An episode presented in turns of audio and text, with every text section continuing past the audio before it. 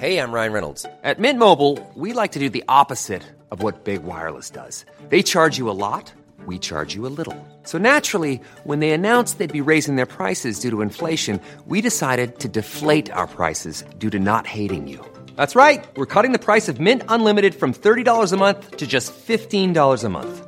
Give it a try at mintmobile.com slash switch. forty-five dollars up front for three months plus taxes and fees. Promo rate for new customers for limited time. Unlimited more than forty gigabytes per month slows. Full terms at mint mobile dot com.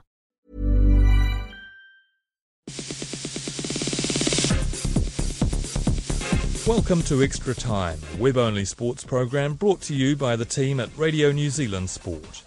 This week we talk to the sailor Blair Tuke following his gold medal at a World Cup regatta in France. The equestrian Tim Price finishes runner-up in Kentucky and Hayden Padden crashes into spectators on the Rally of Argentina. The Auckland City coach Ramon Tribulietx speaks about his future after winning the Oceania Champions League, and the Phoenix captain Andrew Durante prepares his team for the A-League finals. The New Zealand squad is named for the stand-up paddle and paddleboard World Championships, and we hear from the ultimate waterman Daniel Kereopa. New Zealand's Olympic sailing silver medalists Peter Burling and Blair Tuke captured gold this week at a sailing World Cup regatta in France. The forty-niner crew is unbeaten since twenty twelve and intent on winning gold in Rio, but is also a part of Team New Zealand in its campaign to win back the America's Cup. On their way home from France, the two sailors stopped in Brazil, where Barry Guy got hold of Blair Tuke to talk about the French regatta. Sort of the first time we'd raced against all the top guys since the World Championships last September, and there was a, a sort of a new format which had forty boats all racing together, which was new for us and had some challenges. But uh, you know, at the end of the week, I think we raced three or four of the days out of the six days were in uh, really light wind, so it was uh, you know pretty pleasing for us to sort of such a dominant display down in, in uh, sort of light and challenging conditions. Correct me if I'm wrong, I think you're pretty much unbeaten since the Olympics. Uh, how come you're so dominant? Yeah, that's right. We've, we haven't been beaten in the forty-niners since we got silver in London. And, uh, you know, I think it's never just down to one thing, really. And, you know, we've just made sure we just keep keep trying to get better. I think one of the main things, we never haven't been complacent at all. And uh, each time we go out on the water training or racing, we want to try and get better each time. And, uh, you know, obviously our eyes firmly fixed on coming here next year and trying to win a gold medal in Rio, and you know everything we do is towards that. Uh, are you going to race all the rest of the World Cup regattas this year, are you? The World Cup regattas aren't a huge priority for us. The main sort of appeal is just the top guys race there, so it's good to practice and line up against the best guys. But we'll we'll do the next one, which is in Weymouth in the U K actually, so it'll be good to get back there, and that'll be the first time we've been back since the Olympics in twenty twelve, so we'll do that one and then that'll be it for us. And you're in Rio at the moment. I understand there's a test event coming up, but what's your plan? Yeah, so we just sort of at the start of the year we thought we'd stop back here in Rio and uh, on the way back from this trip and just spend ten days here, just a bit more training. It's a, quite a unique venue and one we want to spend a bit of time at between now and next year, learning the the currents and the wind. Uh, obviously it's quite geographical with a lot of mountains and whatnot. Obviously we're racing right underneath the Sugarloaf. There's quite a lot of, sort of local knowledge needed, so we're, one of our priorities is to spend a bit of time here before next year just to get as comfortable as you can both on and off the water. And how is uh, the uh, sailing venue in Rio? Pretty much all we hear is about the rubbish. There is truth in that. It's, the waters aren't the same as what we race in New Zealand. They are quite dirty and polluted with a lot of rubbish in the water and sewage at times, depending if it's been raining much or not, and it's a bit of a problem. But at the same time, the Olympic Games are going to be raced on those waters next year, and we've got to get comfortable in them. And uh, if you took away those things, it's actually a, a great place to sail. The winds are, you know, really tricky and hard to understand, and with the current factor uh, racing in in the bay in Rio, it's uh, it makes it challenging and uh, sort of exciting to try and figure out what's going on each day. So, what's the situation with Team New Zealand? How's that work? We're just been over here really concentrating on our forty-niner racing and obviously trying to keep our heads down with that. So, you know, there's meetings going on and we're just going to go into one this afternoon. Just, you know, it would be a good chance for us to get a bit more of a heads up of what exactly is going on. And, uh, you know, hopefully, you know, this year we can still keep doing these World Series events with Team New Zealand, and then hopefully the, um, we can get the funding and whatnot in place to, to launch into the campaign for A C thirty-five. And that uh, they sort of complement each other or, or help you as far as the Olympics are concerned? Yeah, absolutely. Um, you know, both Pete and I have learned a lot from being involved with Team New Zealand, and uh, there's a lot of smart people in the team, and you know, we make sure we learn off them. But at the same time, trying to win a gold medal at Rio next year is uh, our main priority for now. The Canterbury equestrian Tim Price captured headlines this week after leading the prestigious Kentucky four-star event for two days on his horse Wesco before falling to second in the show jumping. The relatively unknown eventer was a part of New Zealand's team at the World Equestrian Games in twenty fourteen after winning the Lumulin four-star event earlier that year. Married to Janelle Price, who was part of the New Zealand team that won bronze at the last Olympics, Tim is now preparing for the badminton horse trials next week.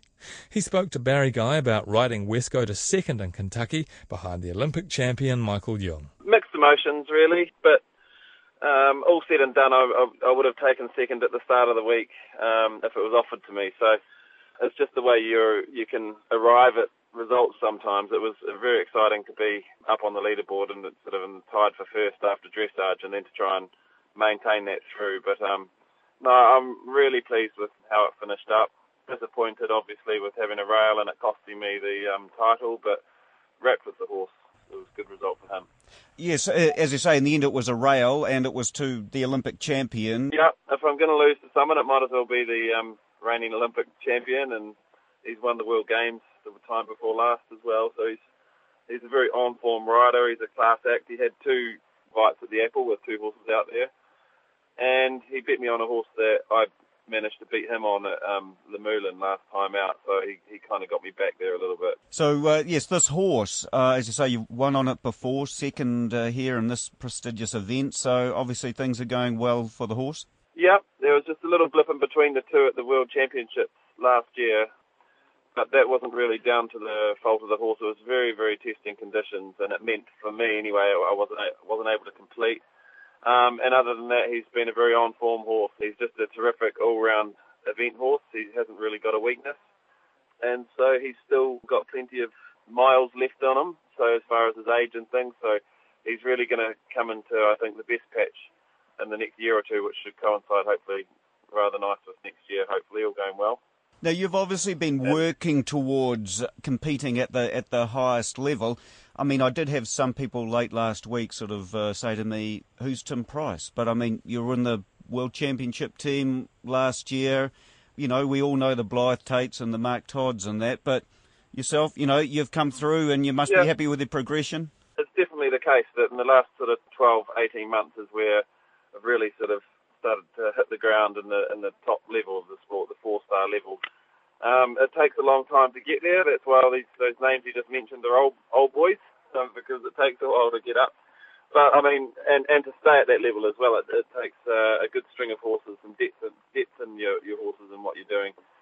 But, no, it's just really been the last twelve months or so where I've had some results at, at the top level, and that's where that news gets cast um, around a bit further and wider, and um, hopefully that's the momentum I can continue. Of course, uh, Andrew Nicholson's still going, and he has some very good horses. But do you think there's, you know, there's some great depth coming through? Jock Paget, obviously, to um, keep New Zealand at the highest level. Absolutely, there really is some, some good depth and some very talented riders. Yeah, Jock Paget and Carolyn Powell and Lucy Jackson, um, Janelle Price, and myself, and uh, just to name a few, have all got some really good horses and some good, good trading method, and um, and that's starting to be seen, I think, with those riders and, and their horses and what they're doing and things, and it's, it's, it bodes very well for the future of New Zealand eventing. And, you know, it is exciting because the one thing that the Kiwis have always had is that cutthroat competitiveness, and uh, I think in the modern era of the sport, we're um, being able to sort of harness that with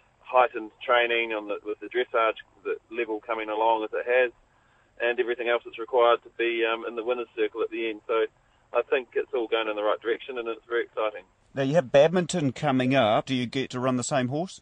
No, most of these horses will do two events of this kind of level in their um, in their competitive year, along with some other events along the way, but they'll focus on those two. So with, with an event like that, he's he's been in work for quite a long time in preparation with fitness and training and things.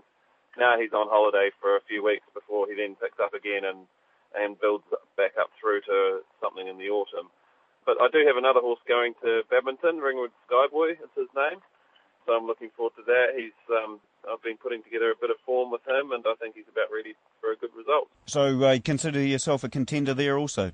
Well, it's a, it's always difficult um, to, to sort of say, because half of it depends on what other people do and, and what sort of uh, what they bring to the table. And, and yeah, and there's a, there's a little bit of luck involved in, in this game as well, as there isn't any. But but no, he's feeling very, very good, and that's the main thing. He's in, in good form physically and mentally at the moment. And uh, and if I can keep that through till next week, then I think we've got a chance of a of a good result there.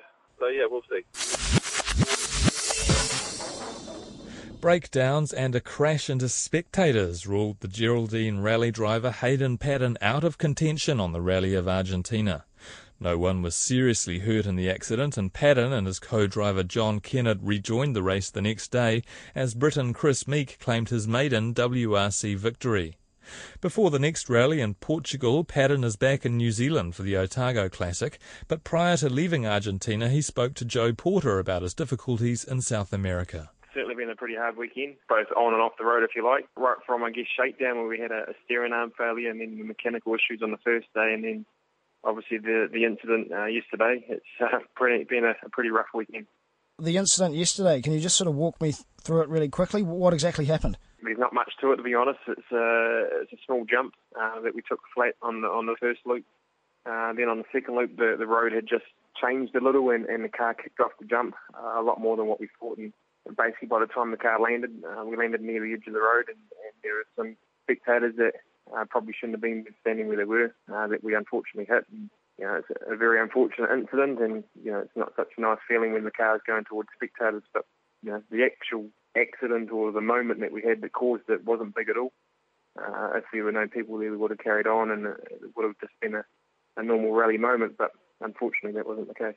So then, from your point of view, quite frustrating, I guess. You know, obviously w- with some compassion towards the injuries, but quite frustrating that the spectators were where they were. Uh, like, you know, it's not for me to say, I guess. Um, you know, it's it's not a good incident, as I say. You know, it's very scary for everybody involved, and the results aside and, and how everything was going, you know, first and foremost, I uh, wish that there was the, the people that are involved. But, you know, of course, on a rally like this where there's literally hundreds of thousands of spectators, it's obviously hard for for organisers to control everything, so I guess some of it does have to come down to people taking it on themselves to be standing in safe places. How does it affect your sort of um, mental frame of mind, I guess? Does it, you know, when you next go to jump in the car and, and, and go to race flat tack, do, do you think this incident will, I don't know, weigh on the back of your mind at all, or do you think you can quickly move past it? Uh, I think I can move past it. Um, at the end of the day, you know, we, we've talked to the injured, you know, they're all in good spirits, and And luckily there is no major injury, so that certainly helps it a little bit. Uh, if it was worse off, then of course it would have been a lot harder. But still, the image in your, in your mind of uh, the car hurtling into, into people is not a nice image. Uh, but in saying that, you know, to be able to rejoin and, and do the two stages today that the team allowed us to do uh, has helped a lot. And um, I'm sure by the time we get to the next rally, it won't affect us at all. Have you ever crashed into spectators before, just uh, in any other rally? Uh, no, luckily it's something that doesn't very often happen in rally. Um, generally all the rallies that we do around the world are very well controlled uh, with, with the spectators, so this is probably the most overcrowded rally that we do in a year, so it's not something I've done before, and it's not something that happens often, and it's certainly something that I hope is not going to happen again. What are some of the lessons you, you sort of take from, from this tough experience, the rally as a whole, not just the incident, not just the accident, but you know the mechanical failures and, and just the trials and tribulations you've faced in Argentina? Yeah, well, look, we're, we're on a bit of a bad run at the moment. We've had two bad events in a row, so we do have to look at the positives. And, you know, the positives are that, you know, on new stages or stages that, you know, the others don't have so much experience on, uh, it's a real good level playing field for us, and, and that's when we can be competitive. And, um, you know, these two events are both events we've never done before. Um, so, you know, we've got to be realistic and patient at the moment. But, you know, we're confident with the speed we've got. Uh, we're going back to Europe now into events that, Uh, one we've either done before, or two, they're brand new for everybody. So it's going to be a nice level playing field, and I think we can be uh, quite competitive there. Good to see that the two events haven't dented your confidence at all, and I guess you must now just be rearing to go for the next one so you can start with a clean sheet, so to speak. Yeah, well, obviously we need to get a bit of luck on our side, I think, at the moment, but uh, it's going to be good to go home, uh, back to New Zealand, do uh, the Dunedin Rally in a couple of weeks' time, and the Classic Rally, and obviously a lot more casual. But it'd just be nice just to go back to the enjoyment and the pureness of the driving and try and forget about things a little bit, and I'm sure that'd be good preparation for when we get back to Europe the following week. The Oceania football champions Auckland City are battling to get coach Ramon Tribulietx to recommit to the club. Last weekend, the team sealed their fifth straight O-League title to qualify for the FIFA Club World Cup later this year in Japan.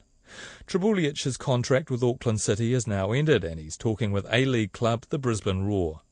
Richard Wayne spoke with Tribulietx the day after the O-League final as the team were relaxing after the gruelling two-week tournament in Fiji. Yeah, very good. You know, happy people. A bit of re- relaxation in there. It's been a long, long tournament for us.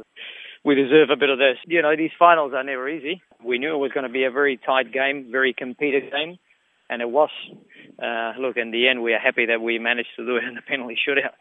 You tend not to play your best football in, in final games. Especially for us, I think, for the way we play, we, we need to be mentally fresh. It's been a long tournament, so we probably were not at our best. And if you put together the amount of things that were at stake in the game, made the game difficult for the way we want to play with the ball. You know, no, no excuses there. I mean, uh, this is this is what happens when you play the football the way we want to play. You have, we have to think a lot.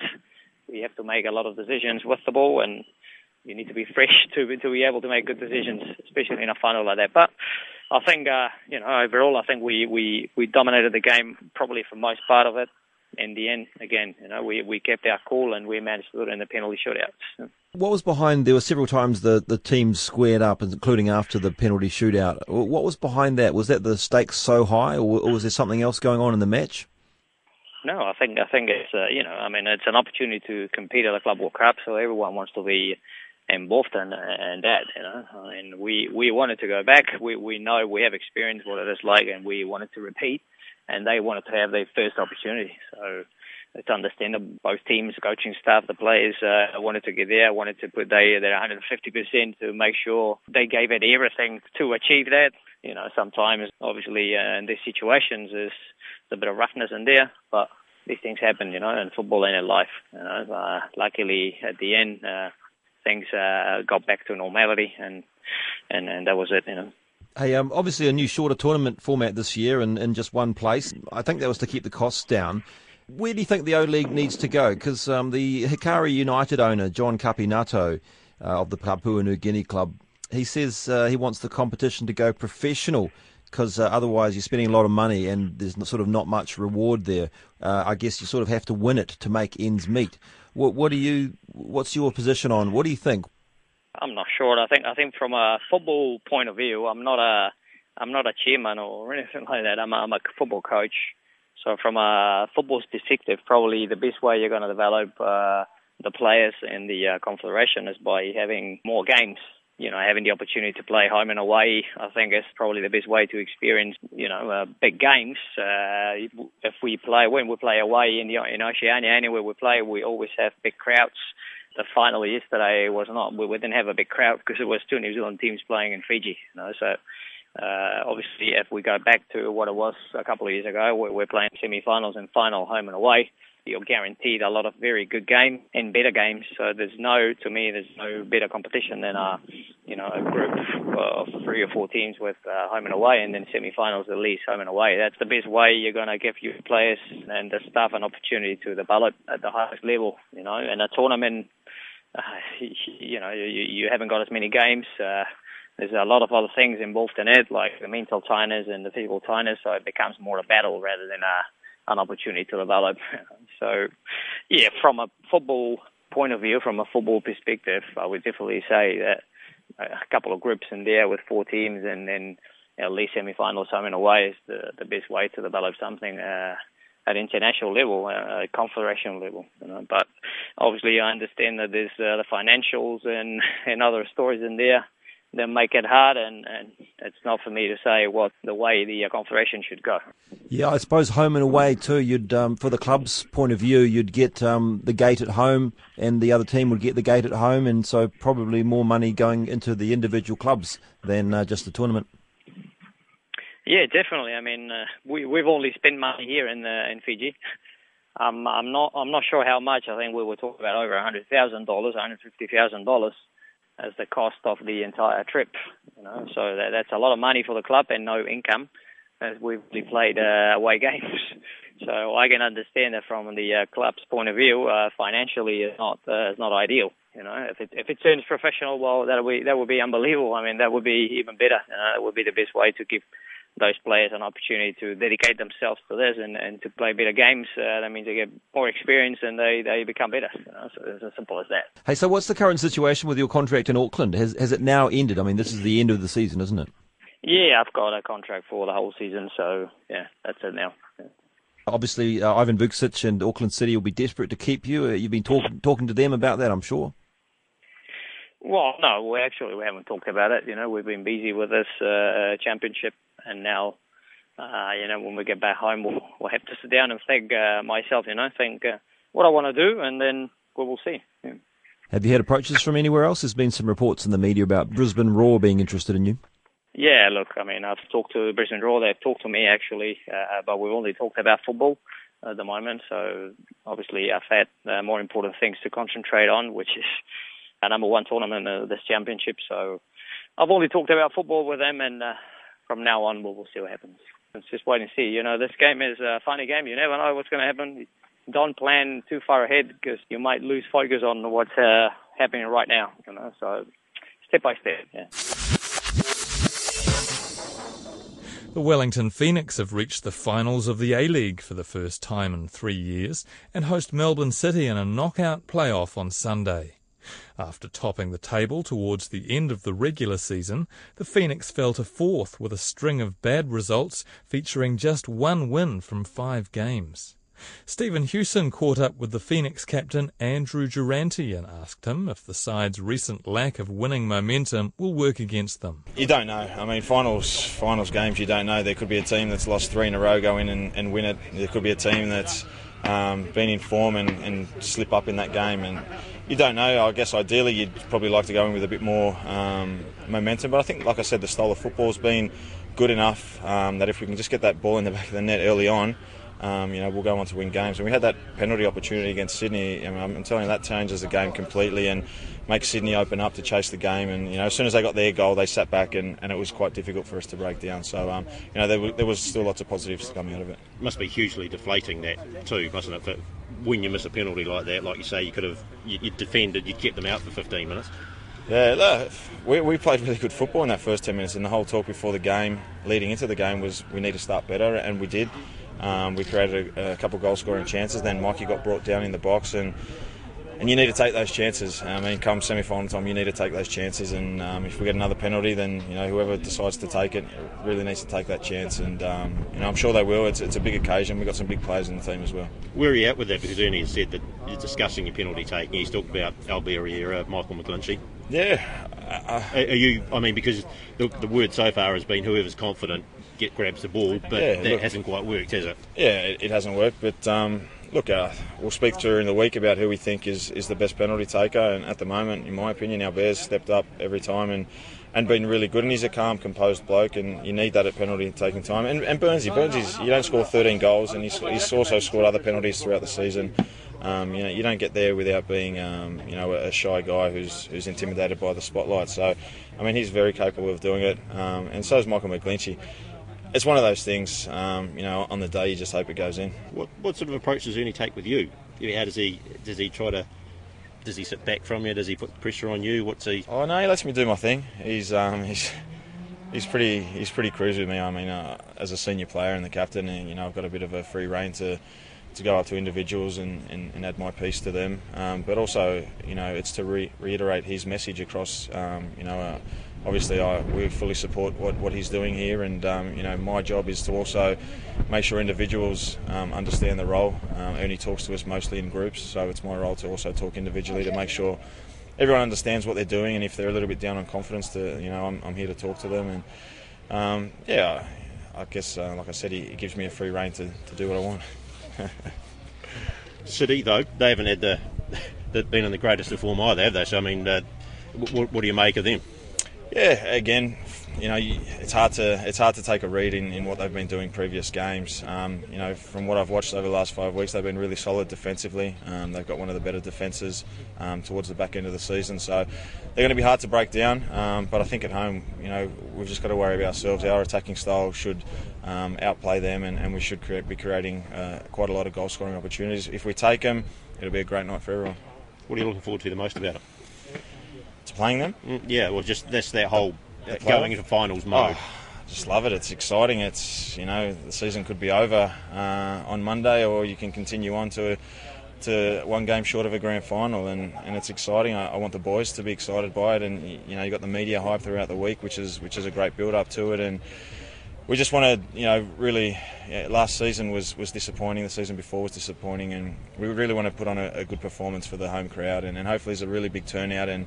And it's just a, a great event for everyone, and uh, hopefully we progress. You've been there, done that. Do, do you look to talk to the guys about that, or do you let them come to you and maybe just get a, a read on things? Oh, I won't really talk about my time in, in final series. I don't think that's, you know, too important for them. But just my um, you know, words of encouragement and, and kind of take the pressure off them a little bit, and just making sure that they don't let the moment slip. I mean, it doesn't happen often. You've seen the last two seasons we haven't been here, and um, there's nothing worse than just watching other teams playing in the final series thinking, I wish it was me. And this is our opportunity to do it, so um, you know, we've got to make the most of it, and and, I, and I'm sure we will. We, we've got a very confident squad. We've got a very good squad, and um, you know, we'll, we'll perform on Sunday.